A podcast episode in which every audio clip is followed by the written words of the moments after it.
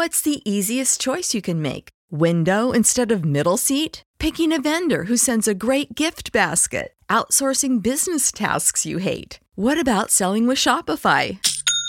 Whether you're selling a little or a lot, Shopify helps you do your thing, however you cha-ching. Shopify is the global commerce platform that helps you sell at every stage of your business. From the launch your online shop stage to the first real life store stage, all the way to the did we just hit a million orders stage? Shopify's there to help you grow. Whether you're selling scented soap or offering outdoor outfits, Shopify helps you sell. Wherever and whatever you're selling, Shopify's got you covered. Sign up for a $1 per month trial period at shopify.com slash try. Go to shopify.com slash try now to grow your business, no matter what stage you're in. Shopify.com slash try.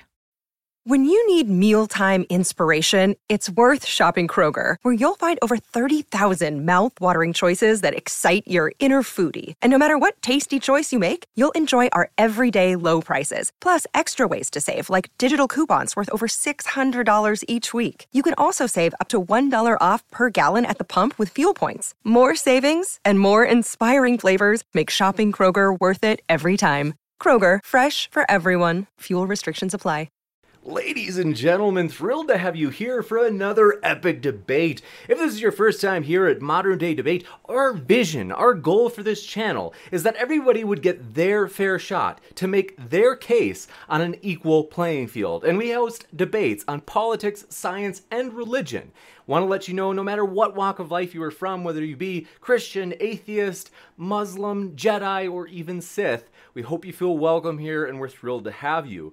We are a nonpartisan channel, so we are going to jump into this shortly, but want to first introduce our guests. We're very thrilled to have them. First, want to let you know, going from the top left of your screen, we have Nephilim Free, longtime debater on YouTube in this area, and also another veteran debater, RJ Downard, we're thrilled to have as well. And special guest moderator, Derek, we're thrilled to have you. Thanks so much for being with us tonight. It's going to be a terrific one, folks. And I want to let you know all of these guys, I put their links in the description. So if you enjoy them, you can hear plenty more where that came from. As I mentioned, they're all linked in the description box below. So I'm going to hand it over to Derek in just a moment. He'll let you know about the format as well as who will go first. But want to let you know a couple of other things first. In particular, for the Q&A, if you have a question, fire it into the live chat, which I'll be keeping an eye on and adding those questions to the Q&A list. We have a new rule for super chats. Basically, we oftentimes have the super chats that are oftentimes like, well, that's not even a question, and that's okay. We appreciate the positive ones, but sometimes we get the ones that are like, John looks like an egg, or so and so, this guest is a terrorist. And it's like, okay, this is not super helpful. So, for those super chats, we're only going to read the ones that are at least $5. So that way, we're hoping this will keep it such that the super chats will only be serious questions. So if you have a serious question and it's a $2 super chat, we'll read it. But if it's something where you're calling someone saying that they look like an egg, you're gonna have to pay for. That's right. Thank you, RJ. So, to in other words, we are trying to you could say we don't want to become and it's true there's a criticism sometimes our, we have all these super chats we're reading and sometimes people are like that wasn't even a very meaningful super chat we don't want to become modern day super chats modern day debate so we do we appreciate your kindness and encouragement, but we especially appreciate those those incisive questions that ask you know, good questions. That's right. That that uh, they kind of hit the speaker and they're like, "Ooh, I've got to give a good answer to this." So, anyway, handing it over to our dearest guest moderator, Derek. Thanks so much for being here. The floor is yours. Pleasure to be here. Let's first uh, thank our debaters. Uh, RJ agreed to uh, uh, open the debate up. We'll start with openers, 10 to 12 minutes each. And then after that, we'll transition to open conversation for about 50 to 60 minutes. And we'll close out with 30 minutes of um, question and answer. So everybody clear on the format? Yep. There we go. Uh, hey, I'll start the clock. RJ, do your thing. Okay. Uh, first thing I can start off with is that absolutely nothing that Neffy and I say today is going to change any of the science facts. The scientists don't pay a damn bit of difference to any of this stuff. I doubt if Jack Szostak or John Sutherland or other researchers in the abiogenesis field or any other scientists will ever see this. So uh, we just have to remember that this is an entertainment that's going on between two talking heads or a talking head in a black screen, as the case may be. Uh, we have to remember all of that. Um, another thing as we get into the discussion uh, will be uh, that uh, none of the field workers in abiogenesis are actually anti-evolutionists. That all the information that we'll probably be covering are things that have actually been generated by the evolutionists themselves because they want to know what the actual facts are. They don't want to make up a model. If they just wanted to make up a model, they could be creationists and have it all done with, and they wouldn't have to worry about it. So, uh, why are we having this debate at all? Uh, it's precisely because the origins question is an enormous trope in anti-evolution apologetics, going back for 100 years or more. Uh, and I call it the origins or bust argument, which is the idea that if you can just disprove the origin of life, then you've short circuited evolution completely. You don't have to worry about uh, dinosaurs turning into birds or uh, hominids or anything else that happens in the fossil record. Therapsids, my favorite uh, with the reptile mammal transition, and that that ends the argument all in one fell swoop. Uh, it certainly starts out, I'm going to give you a little bit of history first. It starts out with French anti evolutionists and in the biogenesis era, which uh, uh, may bring up in his discussion. Uh, the idea that does life just spontaneously generate if you have like a bowl of mud and you let it sit there long enough with little worms and critters crawling out all on their own? And in the days before bacteria were discovered and before microscopes were even available, it wasn't at all obvious that that couldn't happen so there was a big debate going on. There was a thing called preformationalism, uh, and uh, that organisms were starting out as little teeny baby homunculi inside of uh, seeds, and there was a lot of stuff which turned out to be just claptrap because they didn't know anything about what was going on. Well, you got Louis Pasteur entering the picture. He's the super guy developing pasteurization, the idea that you can sterilize things to make things healthier, and he eventually weighed in on this issue because uh, if you sterilize the flask, and make sure that you're killing organisms in it, then you can let that sit there till the cows come home and there ain't going to be little worms crawling out of it because you've killed them all off and life doesn't generate spontaneously. This was nicely settled. However, before you go jumping on the, oh, well, that gets rid of evolution part, Louis Pasteur himself recognized that there was a snag if you tried to play this card too much. And he warned people, I think it was in 1865 or so, in a lecture to the French Academy, uh, where he was saying, don't try to pin your belief in God on this biogenesis issue, because what if it turns out that you're wrong? What if the scientists actually do figure out how life originated naturally? That's the way we would phrase it today. Does that mean you just disproved God? You got to flush it down the toilet? So uh, he was warning them don't overplay this little hand on here. So uh, Pasteur certainly didn't think about that in that way. It's interesting that German uh, evolutionists tended to be origins or busters. Uh, Ernst Haeckel and others, they all obsessed, oh, we got to figure out how life originated uh, uh, in order to get anywhere on it. Well, Darwin and Alfred Wallace bypassed that whole argument with evolution because they realized you don't have to know how life originated. It could have been a miracle, it could have been natural, who cares? Because they're looking at what happens afterwards, looking at what existing life is and working backwards from it. And they both independently came to natural selection as a drive wheel mechanism uh, and didn't need to bother about how life originated. Uh, for Darwin, maybe a warm pond, something rat, yeah, but they didn't know most of the factors, so they couldn't figure any of it out anyway. Uh, Wallace, ironically, became a kind of origins or buster uh, when he became a spiritualist. He never was a Christian. He gave up on that when he read Tom Paine back in the uh, when he was a teenager. Uh, but uh, he became a spiritualist when his sister uh, became a spiritualist, and that was really popular stuff in the 19th century. So he decided that uh, the origin of life was one of those things, in addition to consciousness, that was the result of the spiritualist supermind that existed somewhere out in spiritualist mindland. And he, that was the belief that he continued with. Meanwhile, uh, uh, Darwin was not a spiritualist. In fact, he was kind of like a mini Ghostbuster. He helped uh, expose some uh, fake spiritualists in that during that period. So there, there's a cultural context to why these issues were being discussed the way they are. So, how does the origins or bust argument roll? Uh, you've got a bunch of usual suspects that because we haven't cracked the problem, they're still around. One, I'm will expect Nephilim uh, to bring it up. If he doesn't, he's behind the curve. Uh, the chirality issue, which is that molecules that are left-handed bending or right-handed twisting uh, play preferential roles in biology. And it depends on which level you're talking about between proteins and others. And there's some areas where chirality doesn't matter much. But it was a very big issue about why is living systems using one system over another when uh, if biology had to start out that way. Uh, it's now known a lot more about how chiral molecules uh, of the prebiotic stuff can be generated by ultraviolet light in space, uh, that there's a whole bunch of factors that tend to skew certain kind of molecules towards certain kinds of left-handedness or right-handedness. And that means that now, although it's not resolved as a problem, it's way less of a nail biter than it was 10 or 15 years ago. Another one that may come up is where did the DNA information comes up? That's one of the big things.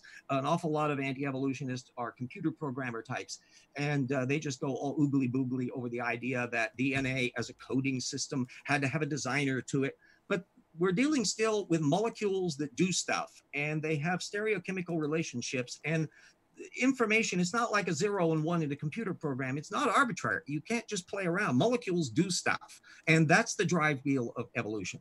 Another one of course are the early experiments of the miller-urey people in the early 1950s uh, which were showing that if you take gases and, and uh, water vapor and lightning bolts and the like you can generate uh, a lot of organic material that shows up including amino acids. Turns out uh, the more accurate you make the early atmosphere, the more amino acids and, and prebiotic components you can make and more reliably. So those are all clues that, of things that might be going on early in the system. But focusing in on the 1950s research is irrelevant because it's not the 1950s anymore. So let's jump up to speed to where we are today in the 21st century. Uh, first, we'll stipulate something, dun, dun, dun. We don't yet know how life originated. Oh, RJ has just conceded the whole point. No, RJ admits and, in fact, encourages you to know that it's a really hard problem. It's really hard. It's way harder than lightning bolts in a thundercloud. And do you know, we don't know how that works either. we know, I'm not kidding that uh, it's known that lightning is electrical. Uh, if you go out in a golf course with a lightning rod, you can pretty in the middle of a lightning storm, uh, you may find out just how electrical a lightning is. But how do clouds separate positive and negative charges before to make enough differential to produce the lightning bolt? it's not. It's not really known how that works it's difficult to model even in a supercomputer. And we're just talking uh, water vapor and dust particles in there. Now, does that mean because we don't know how lightning is generated inside of a lightning, uh, a thundercloud, that therefore the Zeus or Thor model is now back onto the table? Yeah, no. Uh, you can say maybe it's miraculous, or maybe it's a purely natural phenomenon. Let's work it out. Another one that's a good analogy here is Fermat's last theorem, because that doesn't even involve biology. Uh, there was a mathematical formula that was put down uh, by Fermat in the 17th century. And he said, I have a really neat proof of this, but it's too big to fit in the margins. And 400 years of mathematicians banged their heads against the wall trying to figure out whether that was true or not. And it finally got cracked just a few years ago uh, by a mathematician who was not even a big league mathematician, who finally proved Fermat's last theorem. Uh, some of the biggest mathematicians, Euler and uh, uh, uh, Bertrand Russell and others, had, had, taken a whack at Fermat's last theorem and could never get anywhere with it. It even involved masses of mathematics that didn't exist in Fermat's day in order to make this proof. So we still don't know whether Fermat could even have had a proof back in the 17th century that would have been potentially working, even though we now know that it is proven to be true. I think it's a conjecture about the number of prime numbers and relationships of squares and, and uh, things like that. You can look up Fermat's last theorem. So we've got the issue that it's a very complicated problem. How are you going to resolve it? Um, are you going to build a vat the size of Connecticut and stir the pot for 10,000 years? Maybe, but that may not be feasible. So what we can say is that however it happened, life existed uh, very shortly after the late heavy bombardment that uh, formula the Earth. Uh, it's about four billion years ago, um, and it sets off. Oh, we got uh, two minutes. Yes, uh, we've got. Uh, we know that the amino acids, nucleotides, formaldehyde, an awful lot of the organic components that make up living systems, not the proteins, um, are generated artificially, naturally in uh, abiotic conditions. We know it was bacterial, not something more complicated. And in fact, it's billions of years before you start getting bacteria. Now, here is where we get into the difficulty for Nephilim Free trying to use this argument. He is a young Earth creationist that's trying to compress the time frame too much. That won't work. Uh, you get heat problems, as Gutsick Gibbon uh, uh, called attention to in the, the live chat there, that utterly make it impossible to compress too much time into too little uh, space. So any model of the origin of life has to pay attention to the chronology of it. That life began about 4 billion years ago and spent a long time before you even get cyanobacteria and another long time before you get early multicellular organisms and then complicated things in the Cambrian on. The other issue is, and this is why I wanted the argument originally just to be about religion, not special creation, is that none of the religious documents of the world that profess to discuss the origin of life ever got those facts straight. Not just the Bible, it's everybody gets it wrong. So the reasonable surmise is this is because they were human beings making up perfectly fine stories as best they could under the circumstances, but they didn't have access to any alleged designer, even if there was one, because they didn't get their score straight. And I think I'm about 30 seconds shy, so we can hand it over to Nephilim. Awesome, awesome. Here, let me reset the time. That was a, uh, a great opening. One second. All right, Nephilim Free, are you ready? You hear me? Yeah, I'm ready. All right. I'm trying to screen word. share something. Hopefully you can allow that somehow, James. Yep, it's showing. Great, thanks. Okay, so um, I didn't prepare anything for this debate. I've been way too busy doing lots of other things, uh, but I don't really need to. Uh, I, a couple of points to make. Um, my opponent skipped providing any evidence for evolution and uh, abiogenesis, rather, and just gave you a storyline. Uh, he says chirality is less of a problem today. It's still a problem. Uh, alluded that information can be created naturally. That's scientifically impossible. And he says it's difficult to model in a supercomputer. Well, you betcha. If scientists can't even model abiogenesis in a supercomputer, knowing the three-dimensional shape of molecules, like they can model computer um, molecules in a model and can't get things to build uh, the way that they want to, then you know it's a problem, all right. Uh, and so he says, we know it was bacteria. We don't know any such thing. Uh, what you've heard is a lot of storytelling, just storytelling. Uh, abiogenesis is a scientifically uh, inept idea. Uh, there's nothing in science that actually supports it. What you're seeing on the screen is an example of the atheist denial of science. They will admit that this little hand beater on the right side, which has about nine moving parts, or six maybe, was designed by an intelligence. But they'll look at this machinery in the cell, which is submicroscopic and has camshafts and timing gears. And they'll say there's no reason to believe that, that was designed. But the thing on the left is vastly orders of magnitude more complex than the device on the right. And if that's not enough, the systems of the biological systems of the world are so complex, in fact, that to believe in abiogenesis after you've seen illustrations like what I'm providing on the screen is nonsense. Here you have a, a motor protein walking down a microtubule of the uh, uh, in a cell, putting one foot forward and another uh, ahead of it. The, these quote unquote feet bond to this microtubule, heel first, then toe in a specific way, and then release in a pattern because they were designed to do it in a pattern. This is design. Okay. Here's another kinesin machine.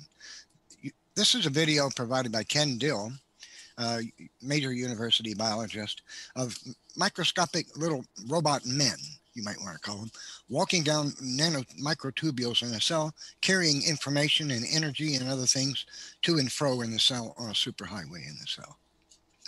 They walk, putting one foot forward, one foot forward, one foot forward. Some of them have something in the behind them that helps keep them upright because of the load they're carrying. This is unbelievable technology.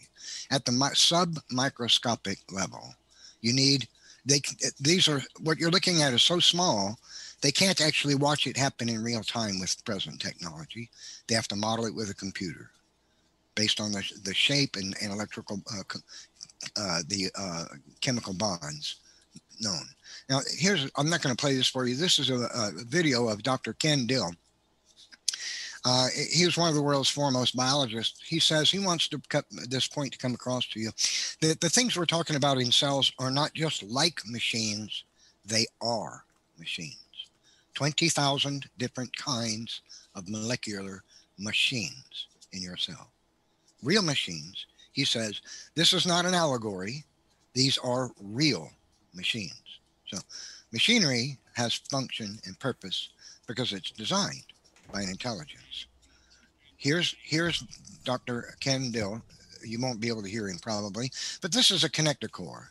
And uh, the, the complexity of this arrangement of genetic information, what's going on here, is so mind bending. I, I, I, can't even, I, I wouldn't I begin to have time to describe for you everything that's going on. What you see right now, the cell is just getting ready to split the DNA molecule. It's getting ready. Information it's getting already, it's almost ready. Everything's almost precisely organized and exactly right. Just about ready to start. We're almost there. Go. And there it goes. The information being carried down the microtubules, all set off like horses at a start gate with a pistol. They all take off at the same time. This is design there are several different types of DNA repair mechanisms. What you're looking at is just one of numerous ones. Each one of these um, uh, things that you see is actually represents a highly complex molecule comprised of numerous atoms, numerous, and they operate in unison in patterns in order to do things like repair DNA mutations, breaks in the DNA molecule, etc. The complexity of this is mind bending. To believe that this kind of thing arose by chance without intelligence, just happenstance. The molecules happened to get together and they just formed equal pairs and then it was it was it was the same on the left as the right and then they they they managed to do these things uh, to bind to the molecule to, to to, to to untwist it and then to cut it and then for these other molecules to come in and seize hold of it and then eat back on the molecule and then uh, then go back in and write the right base pairs in place, then reassemble everything, and then all go away. That just happens. It can just happen. No, it can't just happen. These things require intelligence. Here's a different DNA repair mechanism going on. All the molecules in here are different than the ones you just saw. They're all highly complex molecules. They look like little globes, little, little, you know, children's toys. But in reality, what you're looking at are very complex molecules, extreme, extremely complex. Here comes this big uh, PCNA uh, uh, factor, and it, it, it rebuilds the DNA molecule. I mean, these things, uh, this is unbelievable complexity. It way, way outside of man's box we don't have the technology to design at the microscopic level machinery that can do this kind of thing in coercion in in a symphony of interaction. These machines before those then these machines come into place then they bond together and they do this and then they do that and the other machines release and another another types come and bond in together and then they perform their particular functions then they release and other machines come in to do it. It's a symphony of molecular machinery all designed to repair the dna molecule there are numerous types of DNA repair. Each one of them is stupefyingly complex. It's utterly ingenious. But now the abiogenicist, the, the, the science denialist, has to believe that all molecules bumping around can form this kind of stuff. Well, let me put it like this. In about 30 billion times the age of the universe, there still wouldn't be enough time for undirected molecules to bump around into each other and make this kind of machinery that operates in a symphony of functions. Never, ever, ever will it happen. Ever. Life has been proven to be a product of design by 20th century technology. In fact, here's a Issus bug. It has gears on its rear legs so that when they snap their legs forward, the bug shoots straight forward. Instead of leaning to the left or making a miss, instead of flying off to the left or to the right, he goes exactly straight forward because when his muscles snap, those gears keep his legs together in unison and they operate exactly the same on left and right. That's design. It's design. Everything about biology is designed. Nothing that you see is a product of natural processes. The idea is appealing. It's easy to believe if you cut God and design out of your mind, but it's not possible scientifically. You might want to believe it is. That doesn't make it so. It might have been plausible to believe that molecules bumping around in a warm puddle of water could form themselves into something as complex as biological life in 1840, not in 1970, not in 1990, not in 2010. The idea has been destroyed by modern science. It just can't be true because of what we know today. Now, there's many things that disprove abiogenesis. The fact that DNA is a product of linguistics, it, it possesses linguistics, al- algorithms, and information are proofs that it was designed. Because the semiotics, that is, uh, applying a symbol to matter and interpretation of meaning to, from a symbol, is a mental process, not a chemical one. Therefore, chemistry cannot have made the information, linguistics, and algorithms that is DNA. It is scientifically impossible. It cannot happen. Molecules cannot perform mental processes. Chemistry happens only in the present. Every chemical reaction takes place only in the right now. There are none happening in the past. There are none happening in the future. They all happen at, in the present moment. Therefore, chemistry cannot have produced information linguistics or algorithms because they require forward thinking, thinking about the future and what's to be accomplished and how to go about it. That's a mental process that requires forward thinking. Chemistry has no potential to see the future. And this is one of the great problems for abiogenesis and evolution in general. And here's why because many sequences of information along the DNA, whether they're separated by hundreds, thousands, or millions of base pairs away from each other, imagine stand are interdependent with each other. Imagine standing in one stretch place on a big flat highway in, in Arizona somewhere. And you're standing there, and 22 miles down that highway is another guy that your existence depends on him. How does that happen? Because you see, biology is chemical and abiogenesis, evolution are chemical, purely chemical processes. But molecules can't make themselves interdependent with something they're not in immediate proximity to. All chemical reactions happen with molecules that are in immediate proximity to each other so that they can bond or interact with each other. They must touch, quote unquote, touch each other to do so. But genetic strings of information way down there, miles away on the DNA molecule, are interdependent with each other. Then, in other words, the one over here on the left, the guy standing on the highway in, in, in Arizona, he, his existence has no function or meaning, whatever, without that guy standing 10 miles down the road. Nothing. No worth whatsoever because he's interdependent with that one and the one that's only a mile away, and maybe the one that's 40 miles away. Because that's how DNA works. Genetic information is interdependent over la- vast spaces of distance on the molecule. But chemical reactions only take place when molecules are in immediate proximity to each other. Therefore, information, linguistics, and algorithms of DNA cannot have arisen naturally by chemistry because matter isn't forward thinking. Matter can't say, I'll bet there's a guy down the road 10 miles away that if I was to hook up with him, then we could do a function. It can't happen that way. These and so many other things prove abiogenesis is scientifically impossible. Okay, so is that my time? It's your time. okay, time. great. All right, awesome, awesome presentation. All right, here, let me get the uh, the clock set up right here. We're about to move into the open uh, conversation phase. Uh, I'm gonna set the timer for an hour, so y'all can have sufficient time to go back and forth. Uh, since uh, Nephilim Free closed out, uh, let's start the open conversation with RJ. Ready? Yeah, I definitely have a couple issues, but the big one right off the bat is the matter of the chronology uh, that the physical forensics indeed show that there's only bacteria to start with for billions of years. Now, Neff doesn't believe that because he's a young Earth creationist, but he cannot claim that the scientific community agrees with him on this. The only thing he can do is to argue that no, his biblical mandates and the notion of science shows that. So what evidence do you have that, for example, therapsids existed at the very beginning of life, and when exactly was that?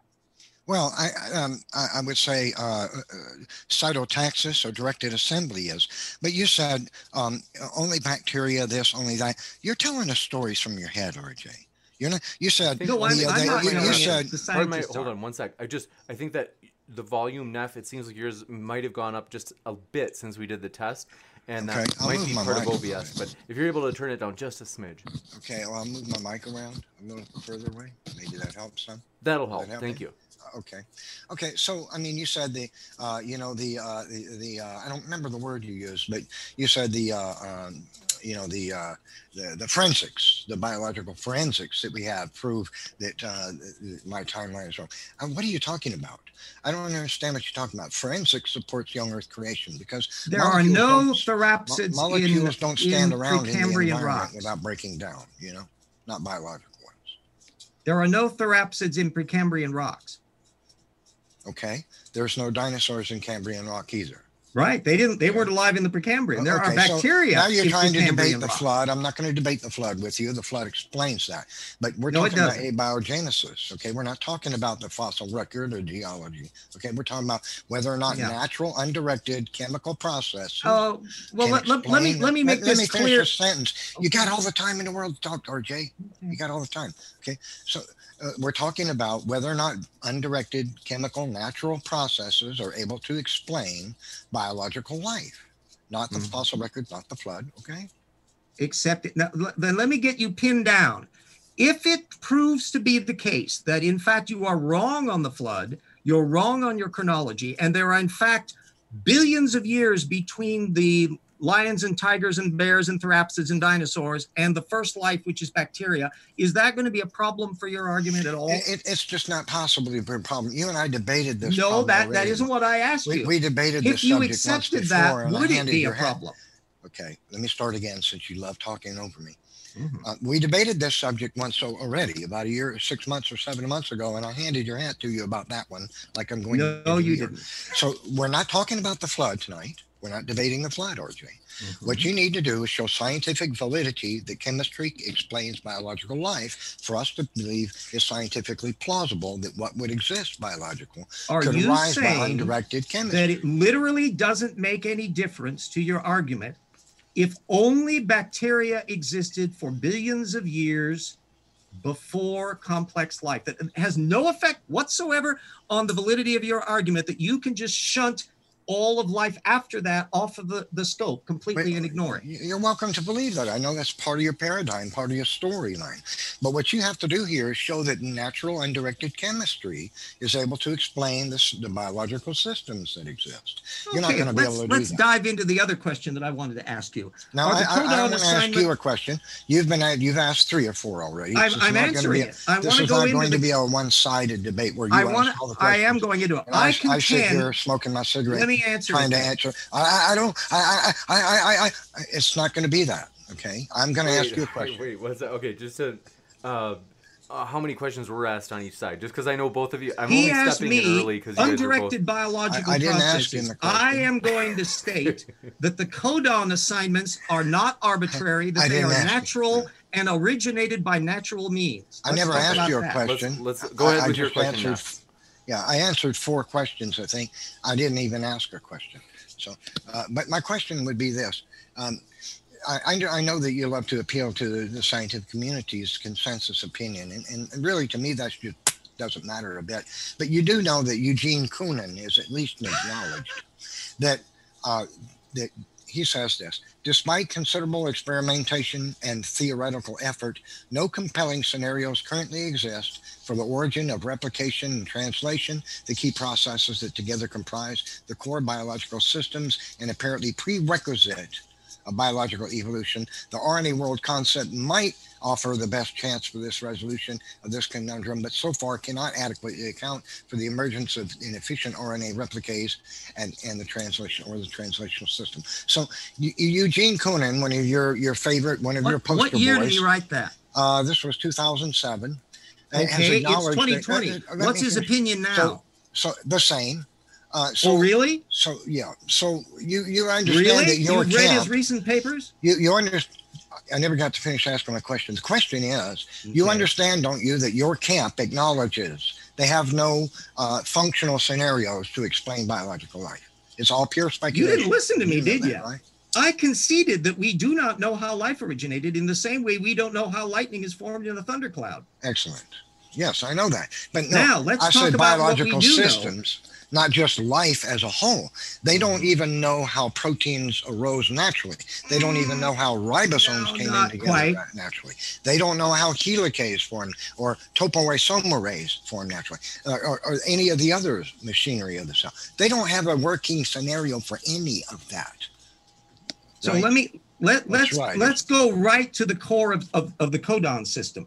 Do you claim the codon assignments in the DNA system You didn't is answer my arbitrary question, or not? RJ. I just, uh, uh, well, you can ask me that question, but I would prefer that you answer my, actually answer instead of skirting. We've My, my uh, question is, wait, that you, that, you can ask. can you acknowledge You can ask that? one more time, Neff, and then we let him. Okay. We're gonna let him answer your question, but then we've got to let him ask you a question too.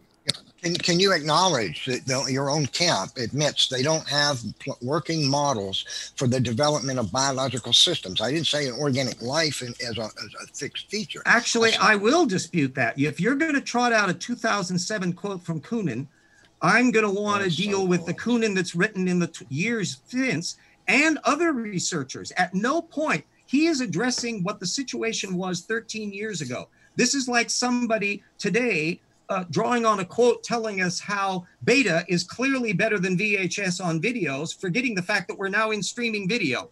It's moved on. You, you And there's an enormous response? amount of research, which I don't think you read much of, on where uh, people are working out. Uh, we, I'm, I'm sure we'll have a lot of questions on on other areas, but I want to at least get back. Uh, to Well, let me respond to what you and- just said too. Yeah, Um, you know, if I We've- if I we've- provided a quote from 2018, you'd say, "Oh, that was so long ago." The e- It'd evolutionists be, do it'd this be all newer the than 2007. You've done it for every time I've ever quoted. we, we gave you we gave you a chance to respond. Now we're gonna go to RJ's question. Yeah. I'm trying to get to an issue about the codons. Remember, for those of you who need a little primer here, the DNA and RNA operate off of nucleotides, triplets of which code for amino acids. This is a core problem that has to be resolved in order to explain the origin of life. Now, an awful lot of the anti evolution arguments relating to codon assignments are assuming that they are somehow completely arbitrary. They're like the a the zeros and ones in the genetic in a D, uh, you know computer code that are completely arbitrary except for external intelligence. Whereas by a natural model, no, there are reasons why codons get assigned the way they do. So I would like to ask you, Nephilim, do you claim that the codon assignments, the 22 amino acids that are assigned in natural systems, 20 in our particular species, are arbitrary or derived by natural processes? I think they were ordered by the, the designer. I think that's pretty obvious. I don't think you can get a code system from natural chemistry. I'd love to hear you explain how that's Can it, possible. can it, So is it possible you- for a GCU to code for anything other than alanine? Um, likely, but that doesn't mean that natural processes can create a code system. Okay, a code system requires a coder. So let me ask you a question. Do you think it's plausible? Can you explain why it's plausible to believe that molecular factors, or rather that genetic information in one piece of the one loci of the DNA over here on the left could be interdependent with information uh, would, would be let's imagine that the DNA molecule is, is is scaled upward massively so that we're looking at the DNA molecule as though it were a ship's rope that holds an anchor from the mid 1800s. You know, a rope is big around as a football or, or a bigger soccer ball sized rope. Okay, let's imagine that's the DNA molecule, and that thing is about oh I don't know two three hundred miles long. Right now, Mhm. now, so the DNA molecule, let's say we, we, we travel 19 miles and we come across some information as in the form of knots there. And that information is completely interdependent, functionless, worth nothing, without the information that's 196.4 miles down the road. Can you explain how chemistry can make molecules that have never come in contact with each other interdependent with each other for a Oh, because uh, well, which example would you be talking about? What what is an example that the you're giving whole of that? DNA molecule. Okay, let's take our DNA molecule. We are 4 billion years away from the original living system. That's a lot of stuff that's been changing. We're a quarter of a billion years away from the earliest therapsids. We're 2 billion years away from uh, the endosymbiotic uh, properties that built up eukaryotic cells. It didn't all happen at once. Now, I know you want in your young earth creationist model to have it all happen at once. Everything occurred at the creation week, and there's been nothing but deterioration since. That's a niche view that is unsupported by geology, uh, astronomy, uh, a bunch of uh, sciences, in addition to the biology. And Eugene Koonin would call your young Earth creationist model claptrap, that it's not even on the board. It's not an alternative to natural evolution. Eugene Koonin has not written anything that says we've figured out how biological systems arose. No, because he wants to know what the facts are, My and we don't right. have that resolved yet. Right. But so he does accept natural common descent for the same reasons that he is looking at the other material. Nothing has changed since 2007, JR. I'm sorry. Does does Eugene so, Koonin deny so point, uh, um, now, uh, natural you, common descent? You, are, are you appealing to on, his deep time? Let's, let's uh, you appeal okay, to him so as an authority. RJ asked a question, and let's uh, entertain the question for a bit, and then in promise we'll, we'll give you a chance to ask another question. So RJ, you're just appealing to deep time, saying if we if we have enough deep time, we can imagine that well, it must have happened. That's not an explanation. You're not providing any scientific reason for us to believe that abiogenesis is like is is an explanation for biological systems. You're not providing anything. Appeals to the fossil record, uh, that don't help you. Appealing to deep time doesn't help you. You've got to be able to explain the things I showed you on the screen with natural chemist, undirected chemistry. show it that's, that's what I'm expecting you to be able to do. To give us a logic, a reason that, to, to believe that science has provided an explanation for how natural chemistry can have produced the biological systems of life. You're not going to be able to do that. You have not, you haven't attempted it. All you've done so far is back. Okay. okay. All you've done um, so far is appeal to deep time and and a fossil record. What's the most recent exactly biogenesis that. research that you've read, Neff? I don't answer test games. Okay. So. Oh, I know question. you don't. Right. Is it correct to say that you haven't read an abiogenesis paper written in the last five years? RJ, when's the last time you read a paper by Stephen Jay Gould? When's the last He's, time you since read? Since he a, died in 2002, he hasn't published when, much. When, when's the last time you wrote a paper by Kurt Wise? Have you read one? Oh, I've read a ton of Kurt Wise. I when, criticized him a lot. Time? I what, and Jackson you, Lee criticized one? Kurt Wise a lot. did you read book. one this year? Well, it's out of date then, JR. See, mm-hmm. I can play the same ridiculous games. Get to the meat of the problem. Start showing that natural chemistry is can explain the existence of biological life. That's what we're waiting for. You see, because um, I'm providing evidence that can't happen. And let me give you one more, RJ. Maybe you can explain this. Uh, it's called cytotaxis or directed assembly. And what it means is uh, the cell in your body has exists because the, you you got them from your parents, and your parents got them from their parents, and your parents' parents got them from their parents, and this goes all the way back to Adam and Eve. And how do we know that?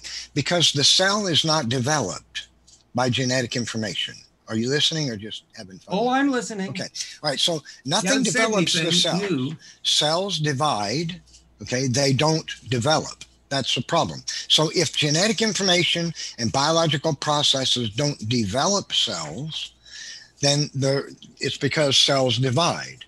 And if cells divide, and that's the only way cells come into existence, it's because there was an Adam and there was an Eve, and those cells divided. So, can you explain how it's plausible to believe that uh, abiogenesis is, is uh, scientifically valid when we know that cytotaxis or directed assembly is true today?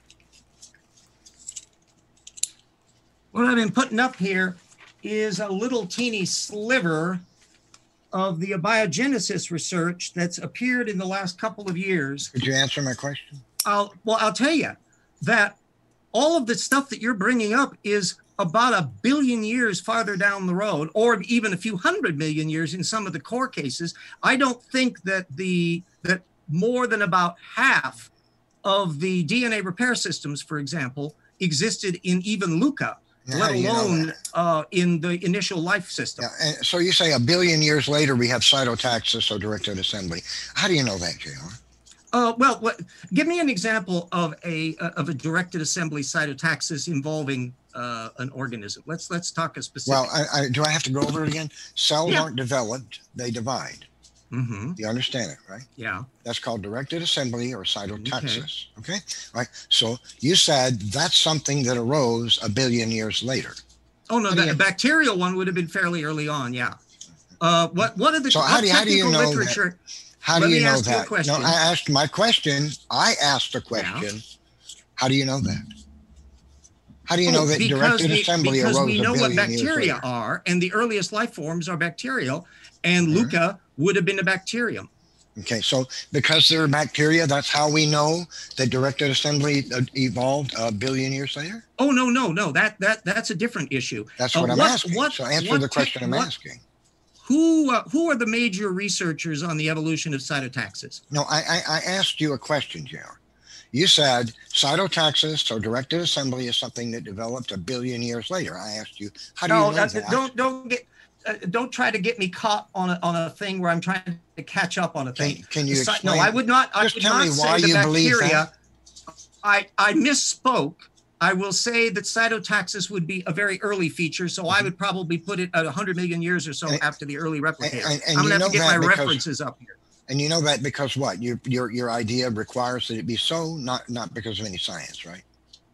No, no, it. oh no. If you want to tell all of the scientists doing research on Luca that they're not scientists, go right ahead and do No, I so. didn't say that. I said I said Yes, you, you did. believe that You just implied because it. your views require it, but not because of any scientific evidence. Are you saying that all the Luca researchers So, just refuse to believe as you do just because they just don't want anything else or are they forced by the data to the positions that they do Okay, so let me ask it again. So I, you said uh, that's something that uh, arose a billion years later, and I'm Uh, asking. no no you, i do you misspoke i misspoke uh, don't okay. say the billion years again Uh, it okay, would be a 100. component of luca what, hundreds of millions of years? okay good Two, what, 2.9 million, uh, 1.4 million years ago, maybe? It, it doesn't matter. Hundreds of millions of years ago. We'll say that. Yeah. Okay. All right. So how do you know that? Is it is do you know that because your idea requires that it's so, or is I the scientific? just Let me finish the question before you talk. you just asked it and i already answered it No, I've asked. I'm trying to ask it like six times in a row, but you won't all right. stop talking while I'm asking the question. You're very nervous and upset. okay The question is, uh, how do you know that? Do you know it because uh, is, do you believe that because your idea requires it to be so, or because there's scientific evidence that a- that cytotaxis developed somewhere? all bac- if bacteria use that therefore it's a data point to be discussed Mhm. You, you believe it because your theory requires it to be. I believe that Isn't right? cytotaxis is cytotaxis, and therefore things that have cytotaxis have cytotaxis, right? Yeah, okay. but, but but you believe in cytotaxis evolved because your theory requires I it. No, you- suspect you couldn't possibly have scientific evolved. right. I'll Right, leave it to the researchers And- to tell me more about why they think what they do and how early they think it is. So you tell me what research have you read on the origins of cytotaxis other than creationist accounts? Uh, I haven't read any. I don't need to. Uh, I just know You what don't need to. cytotaxis is, right? And and I know that cells divide and they they, they split the organelles Mm-hmm. and everything divides, and that's how you get a new cell. And that's what I need to know is cells do not develop, they divide. That's all I need Give to know. me another topic for So- rocks number two. So uh, here, here, at least you, you say you believe that. But if we were to turn everything, our guns, on everything that you believe about abiogenesis, you'd have to admit also that you believe that happened, but without scientific evidence that it did. You Yeah. believe this happened without scientific evidence that it did. No, no, no, no, no, no, no, no, no, no, no, no, no, no, no. Don't try to slip that one in. I will tell you, I have not done an in-depth study about the cytotaxis systems and the discussion of the evolution of it or not. It may turn out that not much work has been done on it. It may turn out that there's been an enormous amount of work done on it. I'll do that research. Have you done any research on that? And if so, from what sources? I, I, I just told you I haven't. Okay, But so I- we're on the same playing field. When it comes to cytotaxis, we're both at zero. No, absolutely not. Because if you read the Bible, God created them in the beginning, male and female. There would be no development of cytotaxis, and that's what we Ah. see. Cells And are you and are you dogmatically requiring that there never be an evolution of this, and you will reject in principle any evidence that they did evolve? It absolutely supports the scriptures, and that's Isn't that's, what I asked you. That's that's amazing to me. I think that's fantastic. So my view has scientific support. Life doesn't cells don't develop because God made our original cells. There were cells already in the beginning, fully formed cells. That's why cells divide. They don't develop. And that's a beautiful thing. So the Bible is vindicated on that matter. Okay. So mm-hmm. But you need to sex? provide scientific reason to believe that information, linguistics, algorithms, the nanotechnology machinery of a cell, all these things can arise by natural processes. And I'm waiting. How about sex? Uh, that I'm assuming is designed in that. Uh, do you think that there has been any evolutionary origin to sexual reproduction in eukaryotes at all? No, I think the or- origin, the natural origin of sexual reproduction is a preposterous idea. Natural Mhm. selection couldn't possibly play such a, a role in such a process as that, Mm-hmm. whereby uh, undirected, uh, minuscule change to an organism, to its uh, anatomy, would would be met with a corresponding mutation that happened to change the anatomy of other examples in its population to fit to match it just by And that's what you think is I- I- required, I, huh? I think I think that's preposterous, Mhm. and I think that mutation developing both male and female organisms at the same time, I think that's preposterous. That's Okay. that's that to me is a cartoon idea. Uh, did you do any research on that to see what scientific work has been done on the evolution of sexual reproduction? Uh, yeah, I have researched some things. Have you? Yeah. Oh, yeah. I did a whole evolution So hour video on it a couple of years back. What about- what what scientists what- did you draw on? What is plausible about the idea that mutation and natural selection are a mechanism for developing the anatomical differences between male and female that would correspond with each other?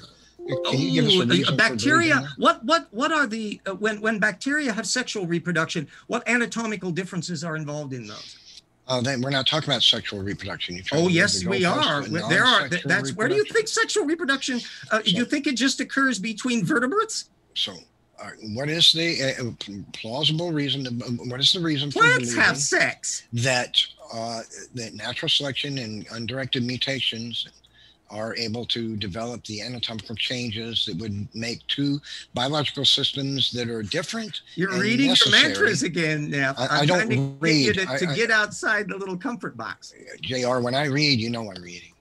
Okay, so I'm Oh, asking you a question.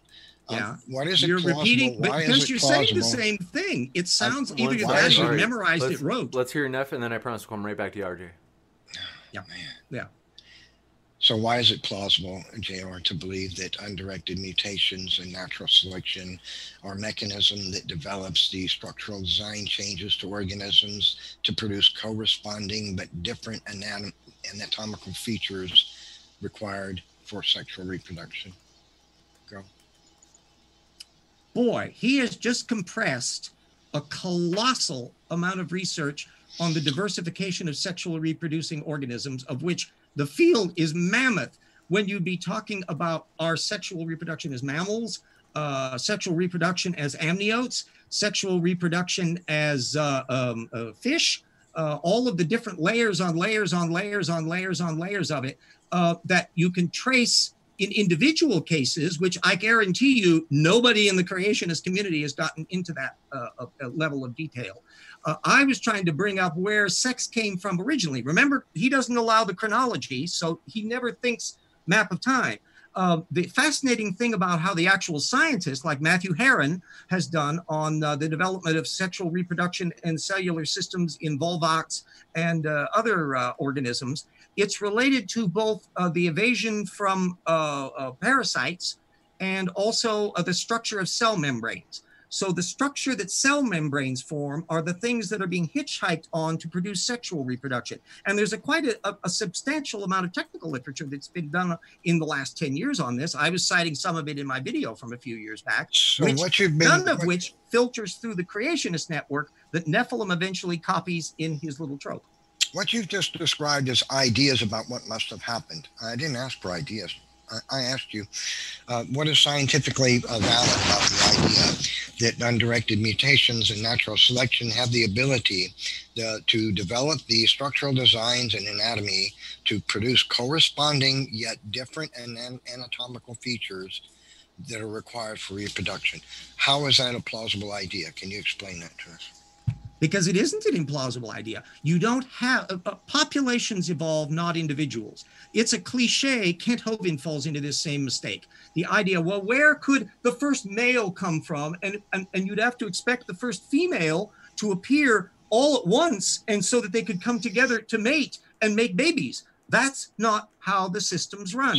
Any specialization, uh, let me, you ran on for a while. Let's give him a chance, Steph any specialized biological system, and you need to get past generics to actually talk about. Are we talking about aphid sex? Are we talking about trilobite sex? Are we talking about therapsid sex? Are we talking about gibbon sex? Which Gutsick Gibbon? That's a thing for you. Um, uh, what specifics we're talking about? Specialized features as to whether, for example, the penis is detachable, like in some bees, or whether or not uh, some are uh, sexual reproduction by scattering your sex bits the way plants do all of the variations that take place or have five sexes like the fungi, they're really kinky, um, or sex change operations that take place in some fish. You'd have to talk about the specific examples, and then you would discover that there is a technical literature on the gradual evolution and development and what uh, uh, genes are being shifted, what hormone variations are taking place okay, in all so, of this. All right, and so I'll, let's qualify I'll, I'll, I'll ask every, let me finish my sentence. I invite everybody that's watching this video, even though they're not going to be including Jack Szostak and John Sutherland, to research every one of the topics that we're bringing up and learn the fascinating science that relates to all of them. All in your court. Okay, so um, JR, so let me uh, narrow it down a little bit. Let, us talk about mammalian life, okay, or even reptile, reptilian uh, sexual reproduction. Uh, what is plausible about the idea that natural selection mutations could develop corresponding but different anatomical features that are necessary for reproduction? What's plausible about that idea? What is plausible that Nephilim will ask exactly the same question in exactly the same wording. And after I give an answer that he doesn't you, like, you didn't he'll repeat it? the same question no. over and over again. No, you just said until it's a big I subject. don't give the answer that he wants me not to say so because he does not like the answer that I give. Right. So you can't give an answer. I, I have answered the question. You don't no, you like didn't. my answer. No, you just there talked about nothing there is, nothing implausible about the evolution of sexual no, you just talked evolution. about sexual reproduction happens variously with different types of living things. That's all you say. You didn't address the question. I I brought up Matthew Herron and Volvox.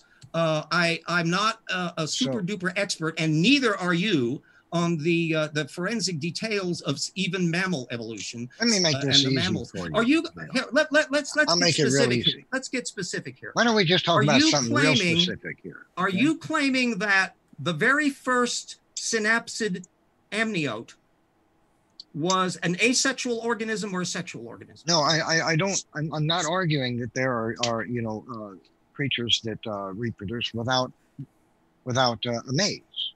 That isn't what I asked. I, I understand that, but but let's let's narrow What's it down to to something very simple because now you're trying to drag this off into something biological systems that are way beyond the origin of life. So well, you're you're the one bringing up mammals. That's no, I brought up cytotaxis, and you tried to turn it into sexual reproduction. And and so that's now going back about, to bacteria. So give me about which about plausible, which you and I both agree we don't know diddly on this. What's plausible about believing that proteins can arise by natural processes? Ooh, which proteins? Any protein. Proteins are functional molecular components Okay. Uh, molecular machines or machines. Which one did you have in mind? Proteins are either machines or mole- uh, components of molecular machines. Uh, how do they arise naturally? If abiogenesis is true, proteins had to have arisen naturally. Can you explain the arrival of proteins by natural mm-hmm. chemistry without intelligent agency involved?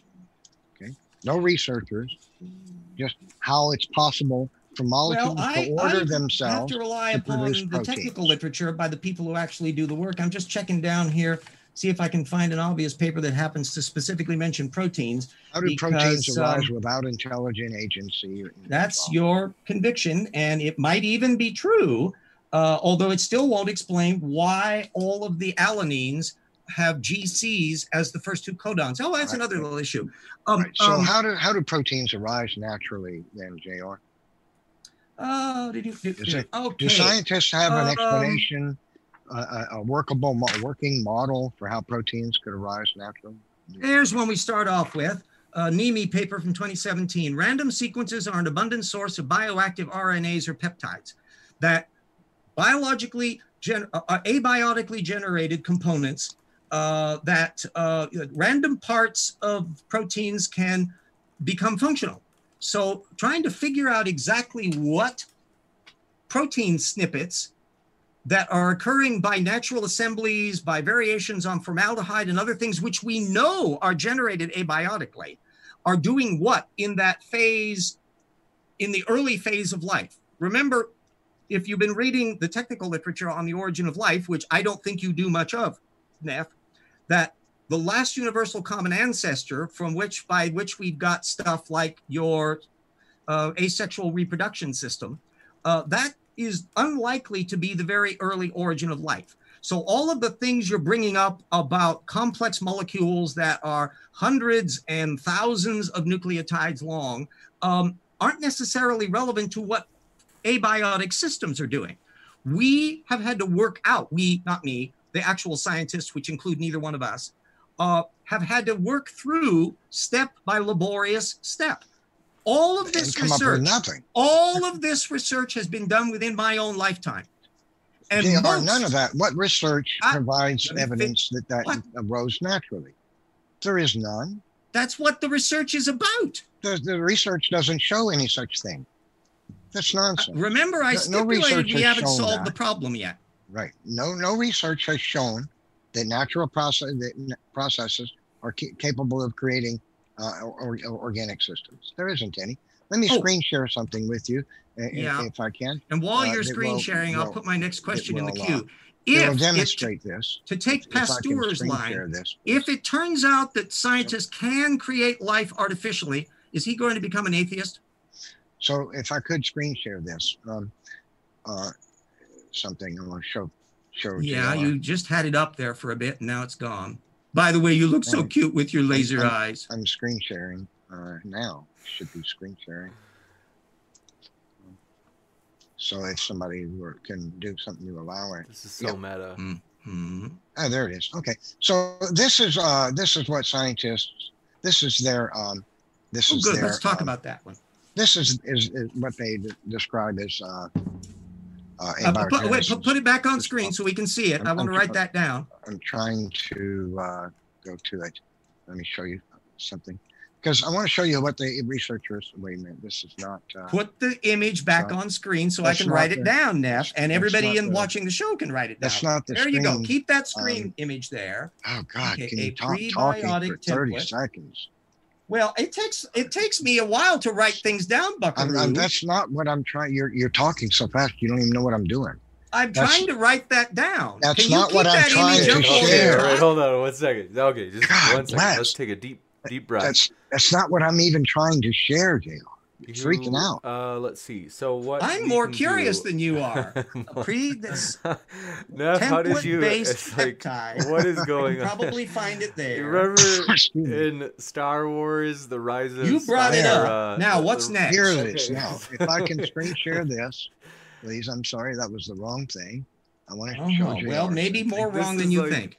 In the Rise of Skywalker, where Rey goes into the cave and she sees like the reflection of herself, of the reflection of herself, of Okay. the reflection. Oh, Okay, so and by here the way, there's also a scene like that So- in Citizen Kane. It's one of the famous things from this is- This is what I want to uh, well, want to share, and I wa- I want you to help you understand the language that scientists, secular uh, scientists, use and what when are they we describe seeing? things. The language that secular scientists use when they write these papers saying that they found reason to believe this or that happened naturally.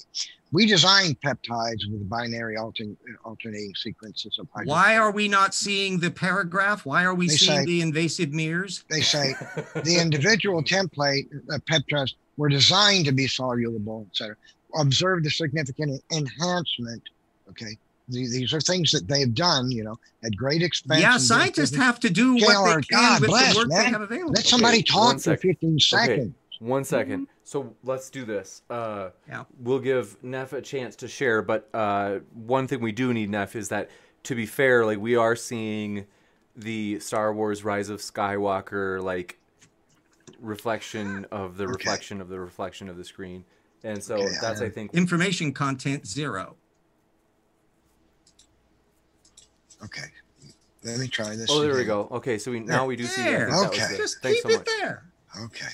All right. So, uh, when when scientists, secular scientists, uh, uh, do things in a laboratory at great expense, throwing their uh, experiments down the down the uh, down the sink over and over again, buying all the purified elements and things that go into it, and trying and trying as they may, and they come up with something that's not even useful for life, and they had to manufacture it. They use this language. We designed peptides with binary alternating sequences of hydro, hydrophilic and hydrophobic acid, et cetera, et cetera. We, we used this. We did this. We we manipulated this. We built this. We we sequenced this. We we modified the pH level as a precipitate. They modified the pH levels. They even changed the polarity of molecules. The molecules had to be changed in their polarity, these amino acids, to test the Mhm. sequence and specify we, we did this. We, Now we keep used that image up, by the way, All when right, I one give my Probe. answer. One sec. Let's To- all right. let's probe. let Neff finish. Uh, so uh, they they uh, they combine things, they they they they uh, activate things, they purify things, they force things to happen. They're, they're doing things to make molecules do what they don't naturally do.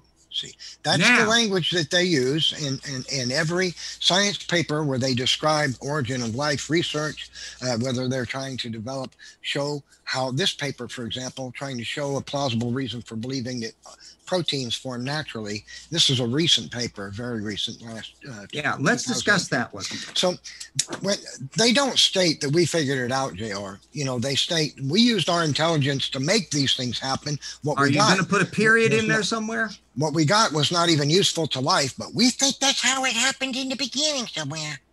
That's Now, that's, that's Can the- I comment on this paper? And please keep the image up so everybody can see it, okay? yeah, sure. Now, what are they doing just from this abstract?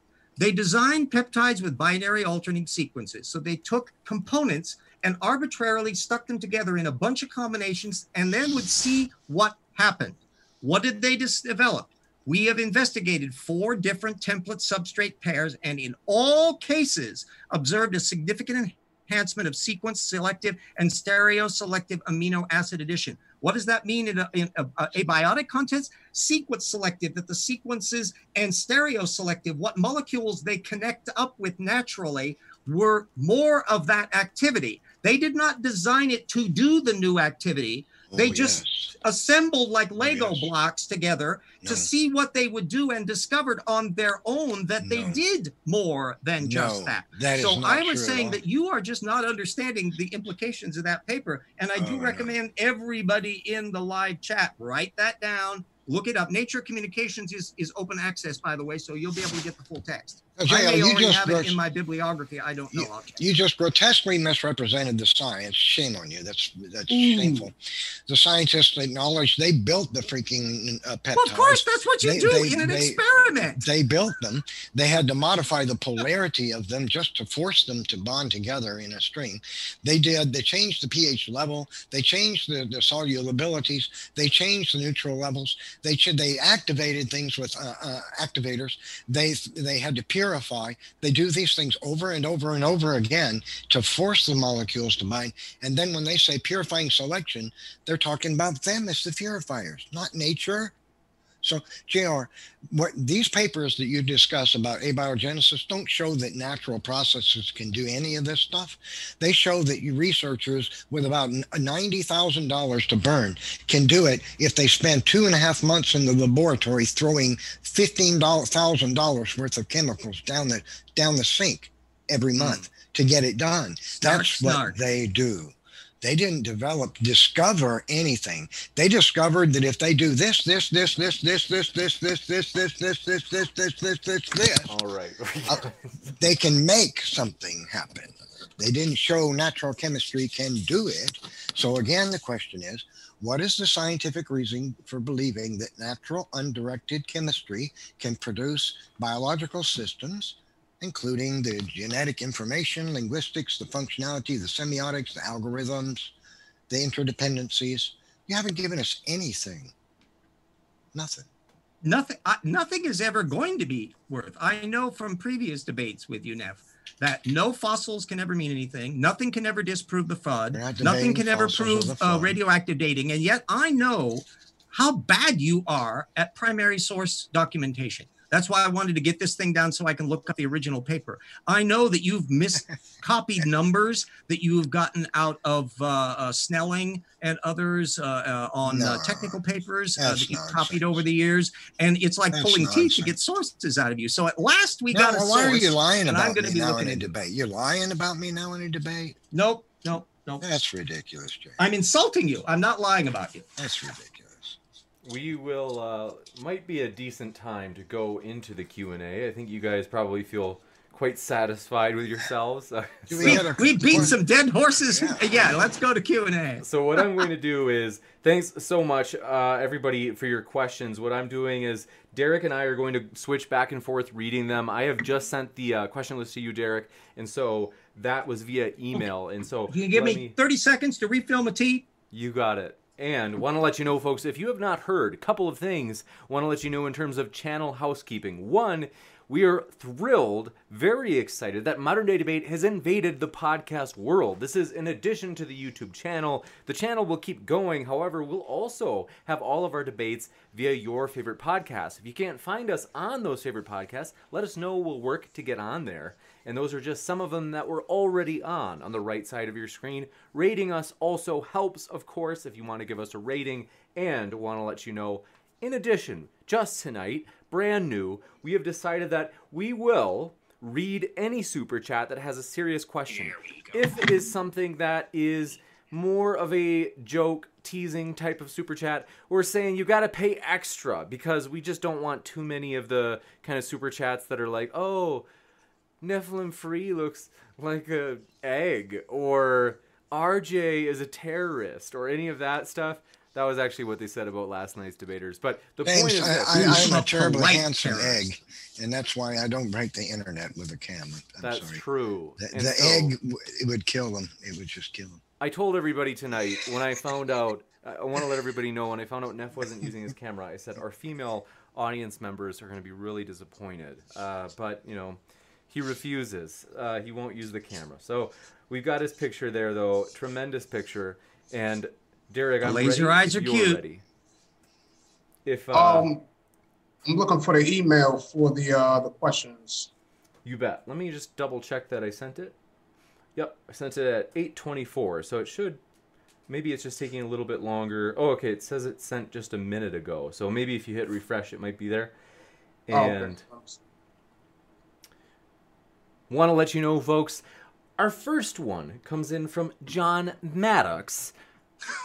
Logical, plausible, probable, but don't worry, RJ. It's not a uh, it's not a jab at you. He says epic after show kicks off five minutes after this debate ends. Oh, a shameless Also- plug. He says major mea culpa from me. I don't know what that is. Uh, but he says don't miss it. Is mea culpa when you sing like a solo, like a cappella? Uh, no, it's when you say uh, did something wrong. oh, well, that's Yeah. juicy. So he said That's from that haters- that Latiny stuff that those uh, Latiny people do. You got it. Well, Dominus going to be vobiscum filiae mei. That's the only line I can remember from being in the Man for All Seasons. And that link is both in the description as well as right now I am pinning that message in the live chat so that you Mm. guys can click into that. So that should be a lot of fun. And let's see. Our side's having an after show too, so we're all in that. If it's uh if it's made it over, Derek, let me know. Otherwise, Yeah, yeah, yeah, definitely, Cool. definitely. So we got a question, or really a comment from uh, Scott Duke. Me and the dogs love watching modern day debates on a stormy Saturday night. Thanks all. Appreciate that, Scott. We love when you watch. Thanks for tuning in. And thanks, George Bond. Appreciate your support as well. Said, question for RJ. Mhm. You're now up to 46 hypotheses for abiogenesis, all failures. Have you got anything new? Caps LOL. Oh, well, actually, it's been as usual. Uh, a process of figuring out what to do and what not. And remember, the only people in the field are uh, uh, the uh, evolutionary scientists. Uh, they were tending to think in terms of try to account for DNA systems. And then, of course, uh, more fascination with the RNA side of things, particularly when they found out that the ribosome has an RNA molecule at its core instead of a protein.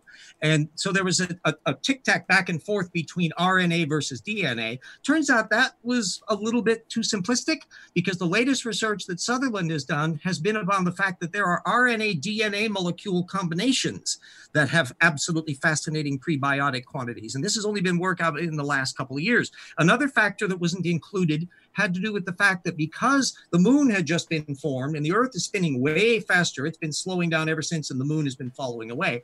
Tides are radically higher in the early period, as well as um, the fact that the Earth is rotating more quickly. So the, the, the wet dry cycles that are taking place on the surface are much more rapid. And it turns out that under those circumstances, that also acts as a concentrating and control mechanism. And there's been a huge amount of technical research on that in just the last couple of years. So, uh, as in any science, just like we don't depend on 1860, you have to figure out what works and what doesn't. Uracil, for example, which was a really difficult nucleotide, the one that's used in RNA instead of uh, tyrosine, I think, um, uh, was uh, virtually thought impossible to synthesize until they started doing work with the uh, hydrothermal vents. And they discovered when they brought phosphorus into the mix, which they hadn't done in the experiments before, poof, generated uracil just like that.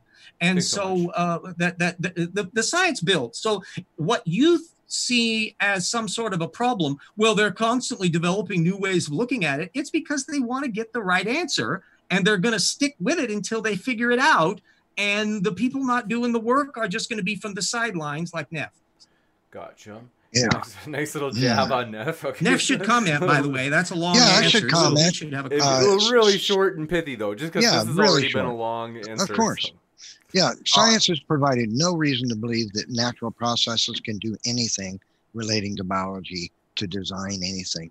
Everything has been discovered to be so complex and interdependent that it racks the mind. And uh, evolutionists will never have support for it in science. All right. Uh, Kenny said we still need a Mr. Batman versus Godless Girl debate. Nah, well, we might have Godless Girl on again someday. However, it's still being decided. Also, want to let you know though, someone who used to be on Modern Day Debate, someone who even used to be a moderator at Modern Day Debate, and who was banned, has changed their ways. They said, I will not do what I did again. They have repented. We are having them back this Monday. You will not forget this Monday night's debate. It is going to be a juicy one. And also want to let you know, folks, I don't think I mentioned at the start, if you love controversial debates, if you are sick like us, consider hitting that subscribe button as we have many more to come. We also have a tag team debate on a hot button political issue tomorrow. So, with that, let me jump back into the questions. and remember, we know that all important issues are resolved completely in every one of our debates. That's true. The uh, we will get to the bottom of this yet tonight for abiogenesis. So Sphincter yeah. of Doom, love the name, sicko, says Nephilim free, why do you think it could not be by chance when atoms and molecules are known to interact with each other in predictable ways? Well, because uh, uh life is uh, uh, driven by information, which is algorithmic and linguistic. Those properties are products only of intelligence. They have no basis in matter. They can't be produced by material processes. So everything about life is prescribed by information, which is linguistic and algorithmic. And uh, information, linguistics, algorithms can't. But on top of that, the complexity of biological life down to the molecular level is so stupefyingly complex and de- interdependent and functional that uh, it, it's uh, it's it's utterly implausible to believe that something that complex that ingenious, that sophisticated could arise because molecules bump around. Gotcha. All right. So we got a, uh, a statement by uh, logical, probable, plausible. Uh, don't miss the after show. Uh, major Mia Copa for me. Also, stop being cheap, people. Sending some five dollar super chats. All right, hey, hey, James, you mind if I ask a question? Go for it. All right, uh, you know, because Uh, when Nephilim free, he mentioned that cells don't develop; uh, they just Mhm. split. Right. Uh, I, I, I, I was just thinking about the fact that uh, mitochondria seems to have RNA, I mean DNA shaped like a ring, like Yeah. bacteria does, whereas uh, eukaryotes has like a chromosome, their DNA shaped like chromosomes. So like a human cell, for example, what makes Yeah. us human is found in the, the nucleus, which is chromosomal, but it seems like a eukaryotic cell consumed the bacteria cell and it's now using it as a power cell. Well, that's would that's an idea, you know, but there's no scientific re- there's no scientific reason to believe that. Uh, it's just an idea required by the theory. Somebody's got to come up with something to explain how it happened, uh, how this came into being. What you're talking about is just a story. It's believed, I understand, but there's nothing in science that demonstrates that's what happened. It could have happened, and you'll never. My my my position is you would never even get uh, mitochondrial DNA by natural processes. That's just never going to happen. The sugar ribose backbone of, of DNA, uh, whether it's a mitochondrial or, or genomic, uh, uh, is is uh, something that's not going to be produced by, uh, um, uh, uh, you know, in an abiotic situation. And even if it could form, which we don't know that any way it could have, it wouldn't stick around. It'd just break down. So, must couldn't have happened. Moving. Yeah, Thanks so uh, can. I put a comment in about the mitochondria? Uh, let's. I just want to keep moving, just because we have a lot of questions. I hate to do that to you, RJ. I can say it real fast. I'm. I bet you can, but I'm sorry. We got to keep moving. I. Um. We, we do have to keep moving. I'm sorry to do that to you, but Sigifredo Sarabia, we we do really have a lot. Like it is. I I still have to email the rest over to Derek. I'm not going anywhere. So this one, let's see. I got lost. Uh, Gabriel. Okay. Thank this you, one Matthew comes Steele. in from we. Oh, okay, Matthew Steele. Thanks so much. Appreciate that, Derek. Said Neff, what is the mechanism you use to differentiate between actual design and the mere appearance of design? Thanks for that, Matthew Steele. I would say uh, some of the features of design are complexity and function, and in uh, uh, uh, um, uh, intentionality. Uh, interdependence is another. Uh, but function is really one of the greatest. Uh, biological, natural chemistry doesn't produce things that have function, especially complex functions. They require other things that are not in their pro- proximity, but are somewhere else, and maybe never even having come in contact with. So, functionality, functions that have purpose, things that have purpose for a function, rather, uh, are things that are uh, astonishing evidences of intelligent design. We are going to uh, one thing I want to mention, Neff, just that your audio is kind of going back up. I think my guess is you're maybe gravitating Okay. closer to the Well, mic. I just reinstalled Windows. Let me let me turn my mic volume down. You got it. Thank you. There are new functions, by the way. All right, Sunflower asks RJ, No. uh, to the best of your ability, can you explain something from nothing in 100 words or less? Oh, is nothing is an option? I, I assume so. See, there, there, buried, buried in that whole argument is the presumption that there can be like nothing. Uh, this is all going back ultimately to the origin of matter and all the rest. Origin of life. It, it, it, uh, Neff can bring various criticisms to bear, and I have uh, um, mentioned uh, the the fact that we haven't worked out how life originated. But all of it involves matter that already existed. Not a single one of the atoms that would be involved in any uh, abiotic process would be from nothing uh, uh, the the only where the nothing has been moved is at like what was there anything before the Big Bang? But that's 11 billion years, 10 billion years before uh, the origin of life on the Earth, and therefore isn't irrelevant to this question. Stories. Next, next up. Thank Correct you. stories, Want to mention anyway. also? Uh, let's see. We're going to the next question from this one is from Barry Barry. Appreciate it. Says Nephilim, why spend so much time focusing on complexity when complexity is not a hallmark of design? Complexity is one of the hallmarks of design. Uh, natural things don't naturally create complexity. Complexity is not something that arises in nature. Uh, complexity is something that is uh, uh, put together by an intelligence. Uh, nature tends to move everything towards disorder. Matter moves towards disorder, not or does not order itself into complex things, especially complex things that have interdependencies or in functionality. Things that Antifreeze have meaning. Proteins. uh, all proteins already existed. But they weren't antifreeze until point You- mutations turned them into a new function. They don't know that. That's a- Yes, they do. There's Oh, they five different ways that that's happened independently in various fifth lineages, It- and very it- few of those are discussed in the creationist literature. We It's had a section assumed- on it in. Fir- All right, firstly- all right, thank you for that, guys. Let's move on to Firstly, the uh, it's Denley Dakota Well, one Raptor. thing, one thing I, They I do asked- just to be fair, just because the question for, was for Neff, I do want to give him the last word on that one. Um, it- was it for Neff? Let me just. Uh, it was uh, assumed, and secondly, even if the, it happened to provide the ability of the organism to survive in uh, extremely colder and colder temperatures, doesn't mean that it's plausible that proteins could arise uh, because a damage event can occur. Short and pithy. Doesn't mean uh, doesn't produce damage events. Don't produce functionality. Thank you. All right. So uh, Deadly Dakota Raptor asks, how do tidal cycles relate to the prebiotic Earth? Say it again. I'm sorry. How do what? How do tidal cycles relate to the prebiotic Earth? Tidal cycles. Tidal cycles, like tidal Mhm. waves. Uh, Well, uh, tidal. No, I think they mean by the moon causing tides. Mm. Yeah.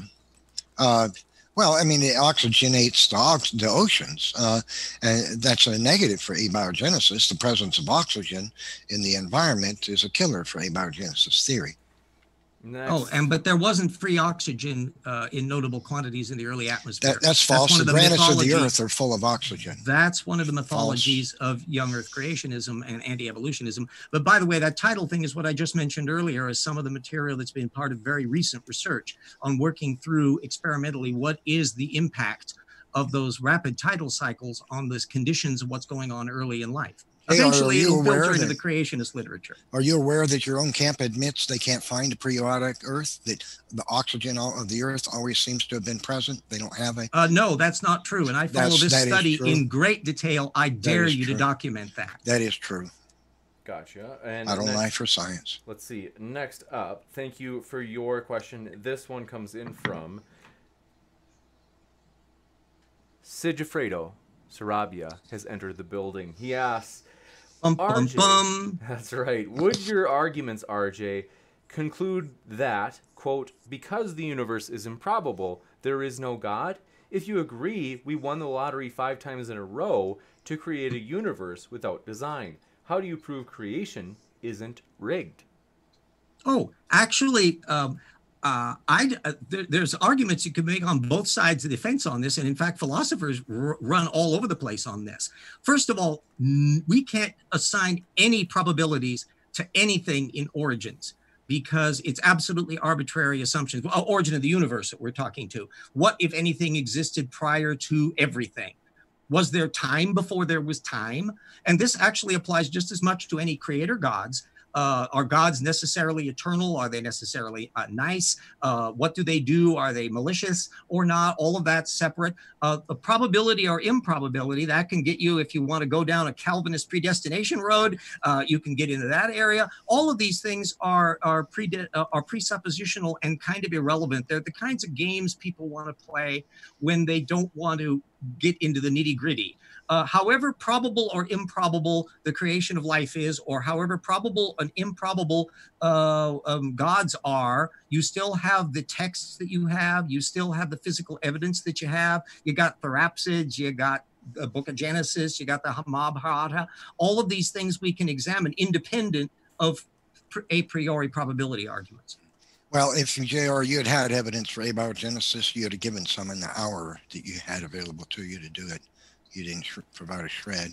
You Hmm. appealed to the fossils in deep time, and that didn't help you a bit. Got to give RJ the Uh, last word on this one because the question is. for Uh, that uh, absolutely no amount of evidence can ever persuade Neff of anything that he decides isn't true. Well, if, if I could have heard Next, some. On Neff, I've got to give him the last word. RJ? Thanks. All right. Uh, logical, plausible, probable reminds us again about the after show. Uh, that kicks off five minutes after debate. Open mic plus Major Mia Copa. All right. And then Gabriel K asks the question amino acids can form on asteroids. Do you know how hard it is to synthesize them? What makes you think complex chemistry didn't happen on Earth naturally? And I, I, I assume that's uh, directed at you, uh, Nephilim. Um, well, amino acids, getting amino acids is not a big deal. Getting a protein, that's a big deal. Uh, you know, getting amino acids doesn't mean anything when it comes to, to, to, to the natural formation of life. That's like saying because, because some guy can whittle Lego bricks with a pocket knife, therefore we can get tractors by the same process. I mean, it, it's just ridiculous. Uh, this is a grotesque misrepresentation of the actual problems involved in the idea of abiogenesis by the evolutionist camp. Look, we can get amino acids naturally, can happen. That means nothing nothing.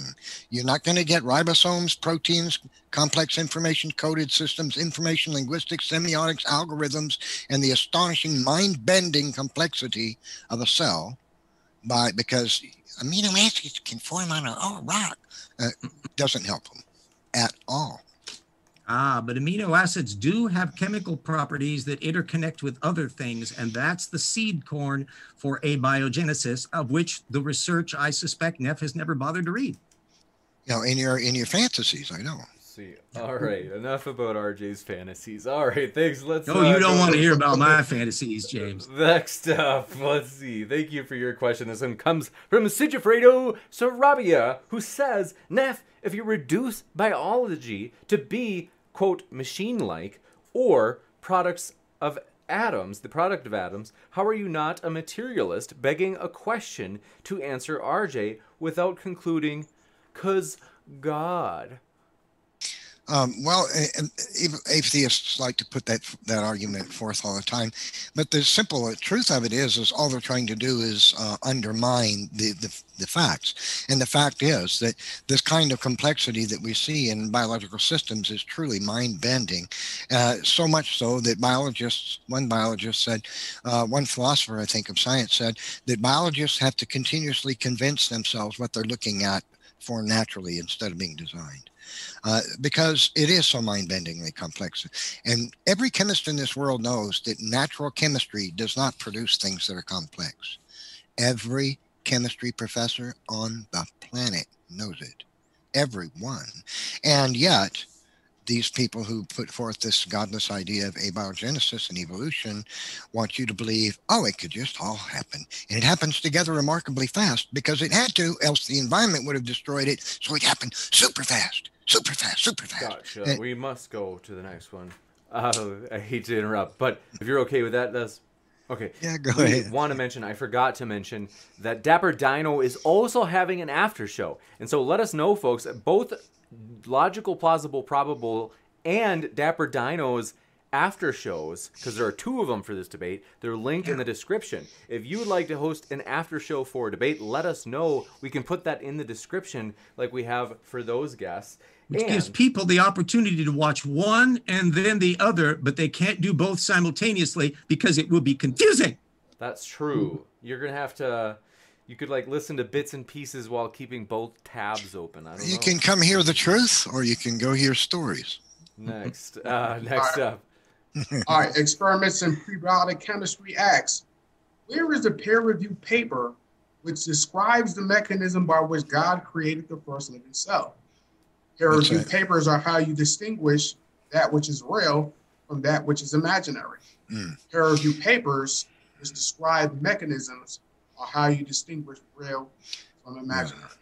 Okay, so the, the, the question is moot and it's because it's flawed it's set up as a straw man nobody explains uh, nobody has reason to believe that they can explain the supernatural power to to make it into a mechanism whereby they can observe it or describe it. So the question is moot. It's a ridiculous atheist question. Uh, it's it's actually uh, a, a, terrible straw man.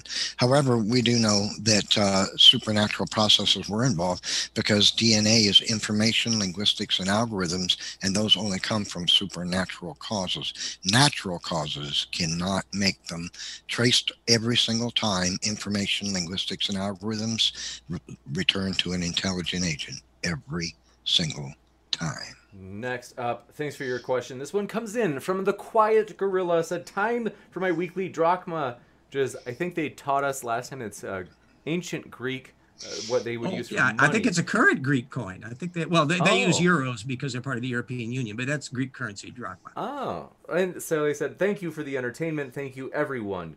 So I couldn't agree. Thank you, Neff, RJ, and Derek for making this possible tonight. We appreciate you guys.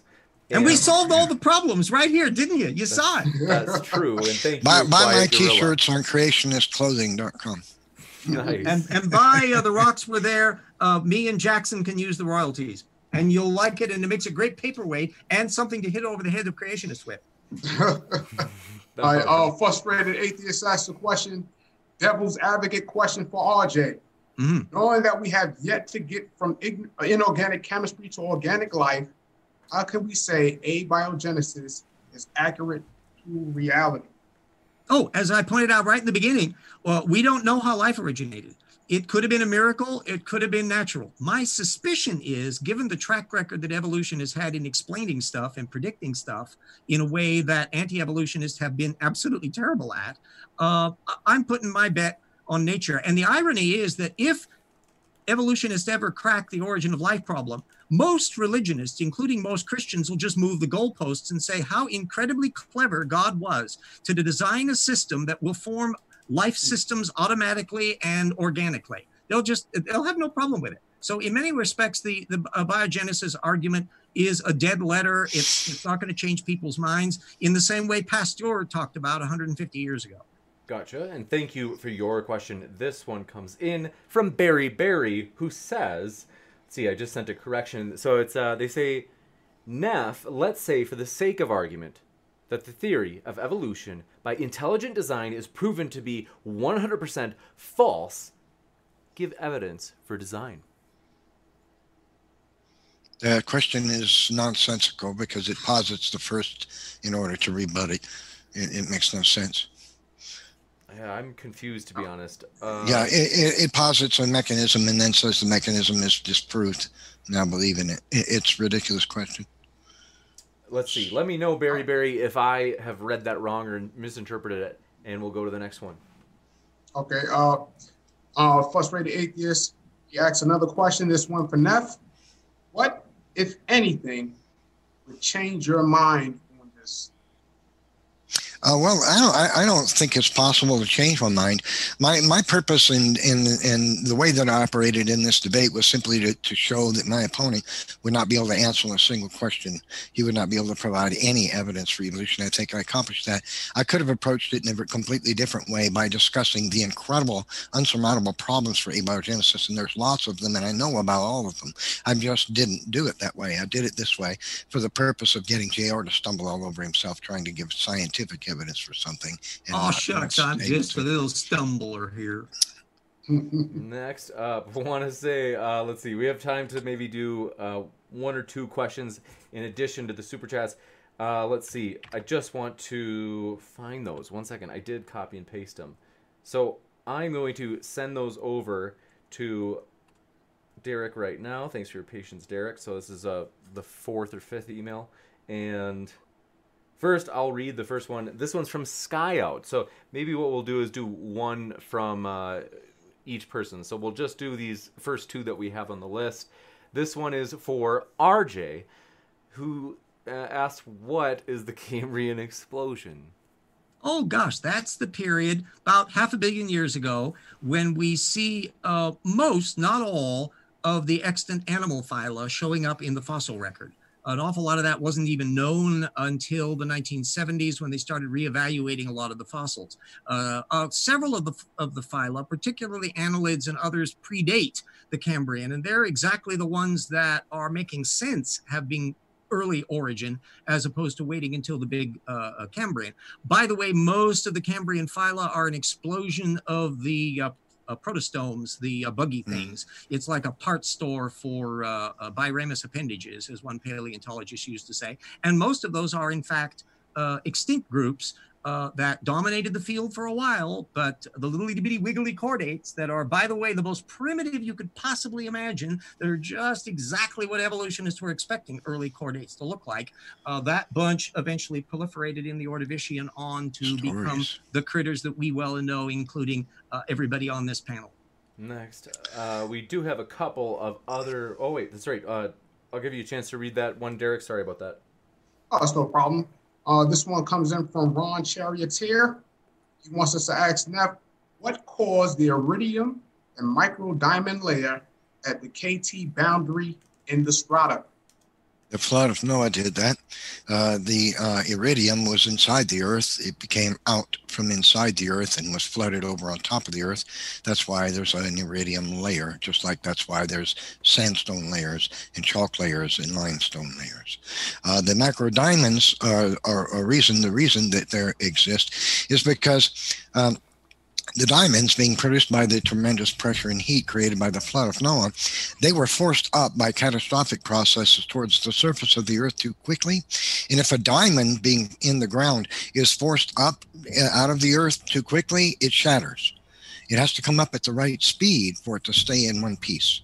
Uh, so the reason these diamonds exploded was because they were brought up to the surface of the earth during by geological processes during the Noahic flood at a rate too fast, and the diamonds couldn't sustain the change in pressure, and they literally shattered.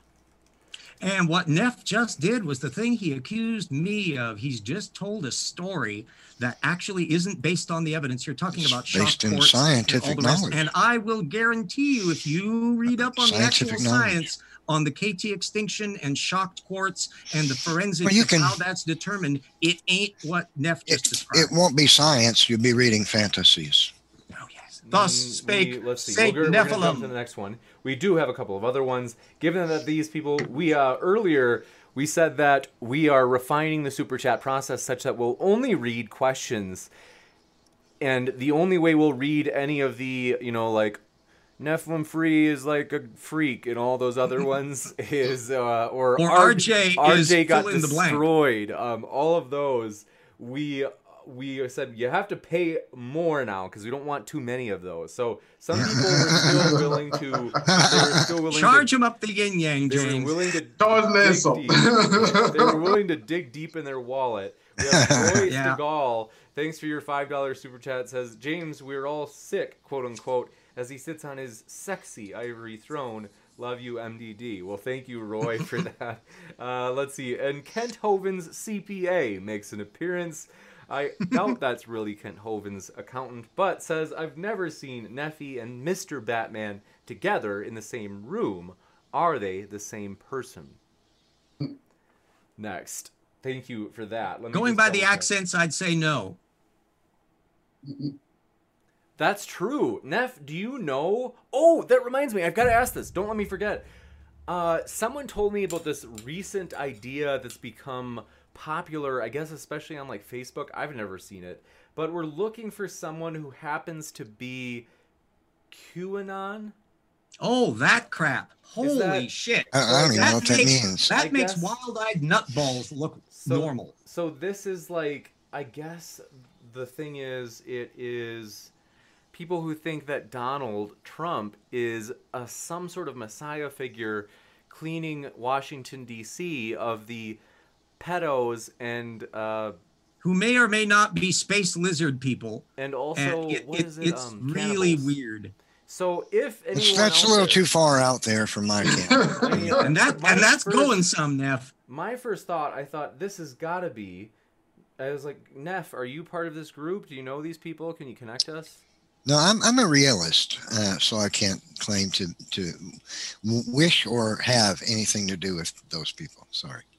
We let's. Tioga says QAnon, or I don't know what they're. Is that how you pronounce it? She says they're banned on site, so apparently they're not allowed on this uh, platform. I don't know, but we'll. I mean, we're gonna find out. So we'll we'll find out if it's our They, I, I think they're still showing up as hashtags and uh, linkages in people's profiles on Twitter. really.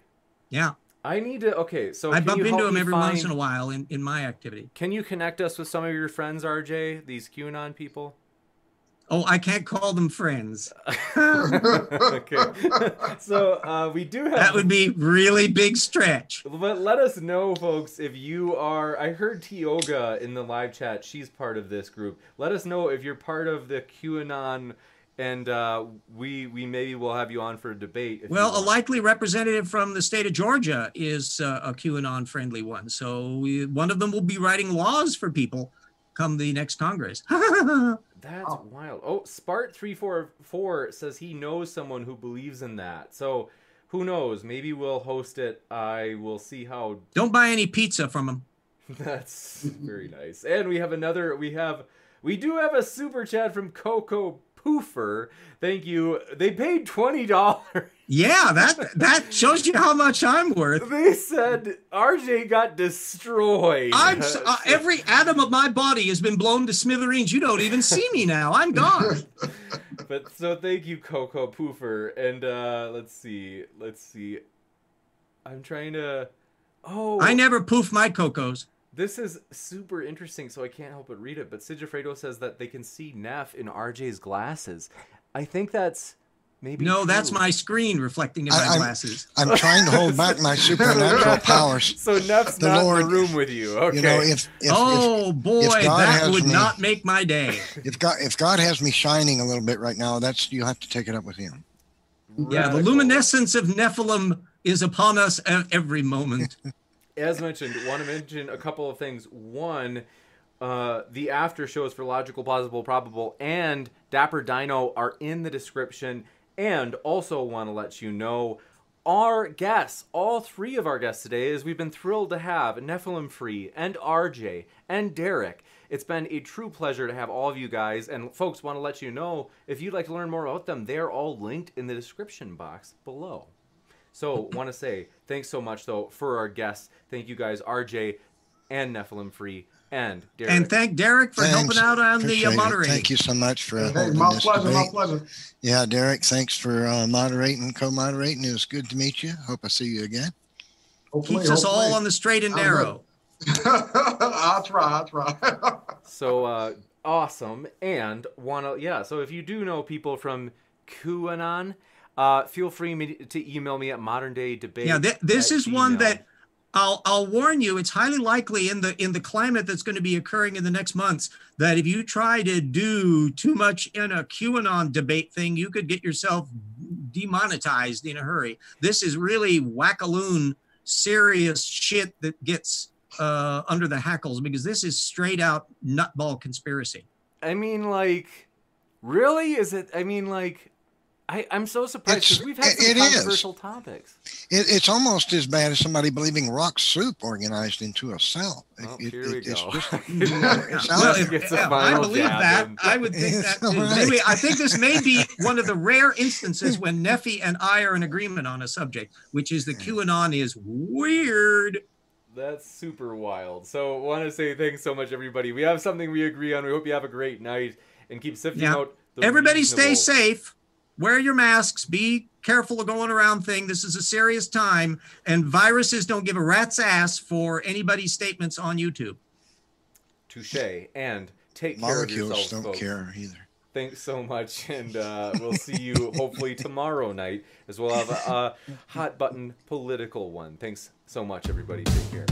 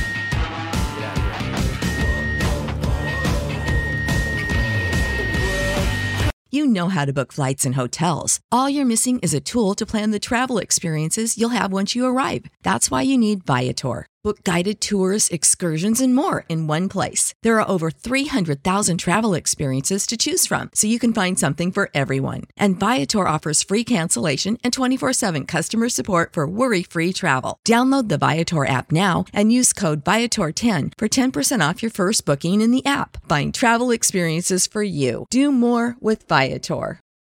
For the ones who work hard to ensure their crew can always go the extra mile, and the ones who get in early so everyone can go home on time, there's Grainger, offering professional grade supplies backed by product experts so you can quickly and easily find what you need. Plus, you can count on access to a committed team ready to go the extra mile for you. Call, clickgrainger.com, or just stop by. Grainger, for the ones who get it done.